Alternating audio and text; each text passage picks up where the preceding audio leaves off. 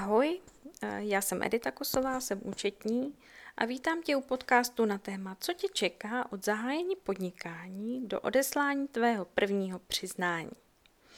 Takový první nejdůležitější bod je rozhodnout se, že se chceš stát podnikatelkou. Potom tě čeká cesta na živnostenský úřad. Já doporučuji jít na živnostenský úřad osobně, a vyplnit tam s úřednicí jednotný registrační formulář. V tomto formuláři je poměrně hodně údajů, který se musí vyplnit a nesmí se na žádný zapomenout. Většinou si vybíráš nějakou volnou živnost. Těch živností je ve volných asi 80 a ty úřednice velice dobře znají náplň. Takže pokud budeš dělat svoje služby, tak vyberou tu službu pokud budeš mít třeba i nějaký affiliate program, proto je taky živnost, nebo příklad je jiná živnost na úklid um, pro firmy a v nějakých office parcích třeba a jiná živnost na úklid v domácnostech.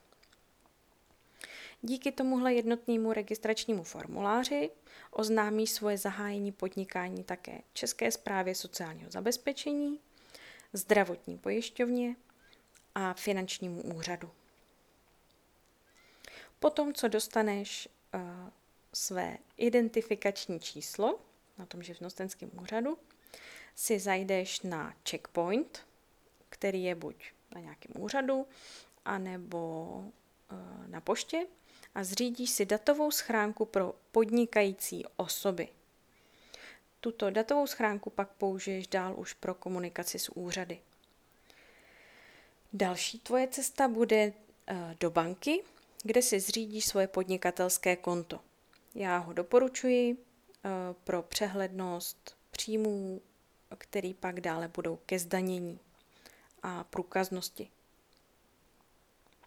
Do datové schránky očekávej informaci od České zprávy sociálního zabezpečení o přidělení variabilního symbolu pro platby na pojistné – a rozhodnutí od finančního úřadu o přidělení daňového identifikačního čísla, takzvaného DIČ.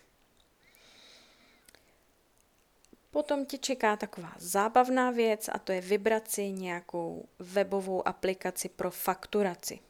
Úplně základní je třeba faktura, pak jsou sofistikovanější, jako je e-doklad, eh, Fakturoid, M-pohoda a takový další.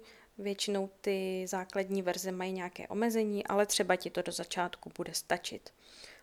Určitě nedoporučuju fakturu v Excelu, ale eh, využij moderních nástrojů, které ti usnadní práci a i tvý účetní usnadní práci. Pak, eh, když už máš eh, přidělené to ten variabilní symbol od České zprávy sociálního zabezpečení, tak je důležité od měsíce zahájení podnikání začít platit zálohy. Pokud seš OSVČ hlavní, to znamená nemáš žádný jiný příjmy ze zaměstnání, tak od toho měsíce od e, zahájení podnikání platíš zálohy na zdravotní pojištění a na sociální pojištění. Um, někde se můžeš dočíst, že nemáš povinnost platit zálohy.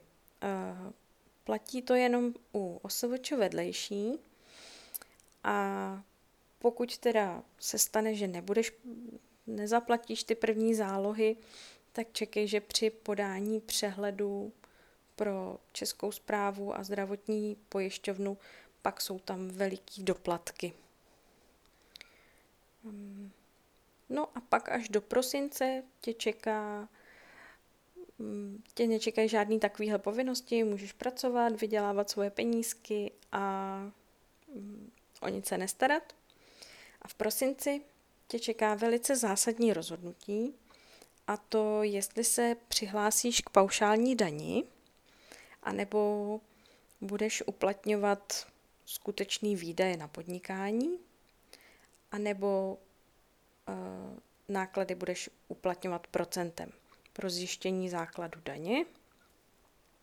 Ta paušální daň. Eh, přečti si článek a rozhodni se, jestli je to pro tebe vhodný.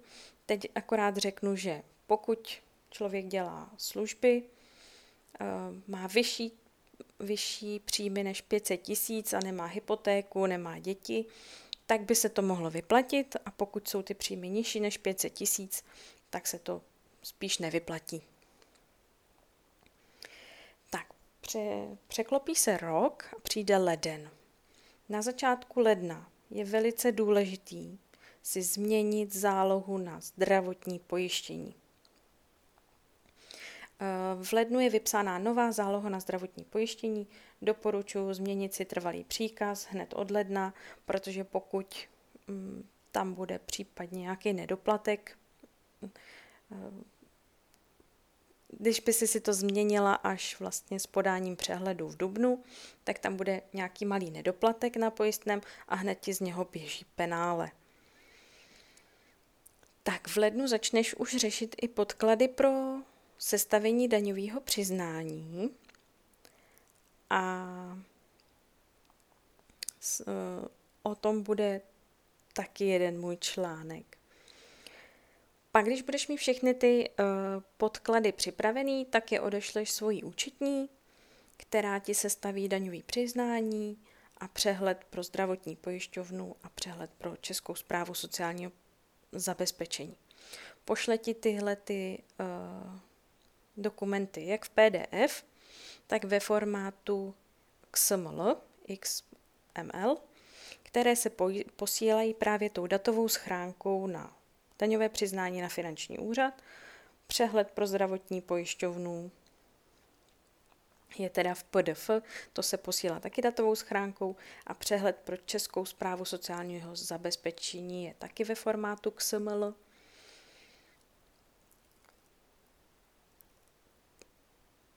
A vlastně jinak už to ani nejde posílat. Tak, eh, v daňovém přiznání a přehledech ti eh, vyjdou buď nějaké Eh, přeplatky, které ti vrátí na účet, anebo ti vzniknou nedoplatky a ty je nutné hned uhradit.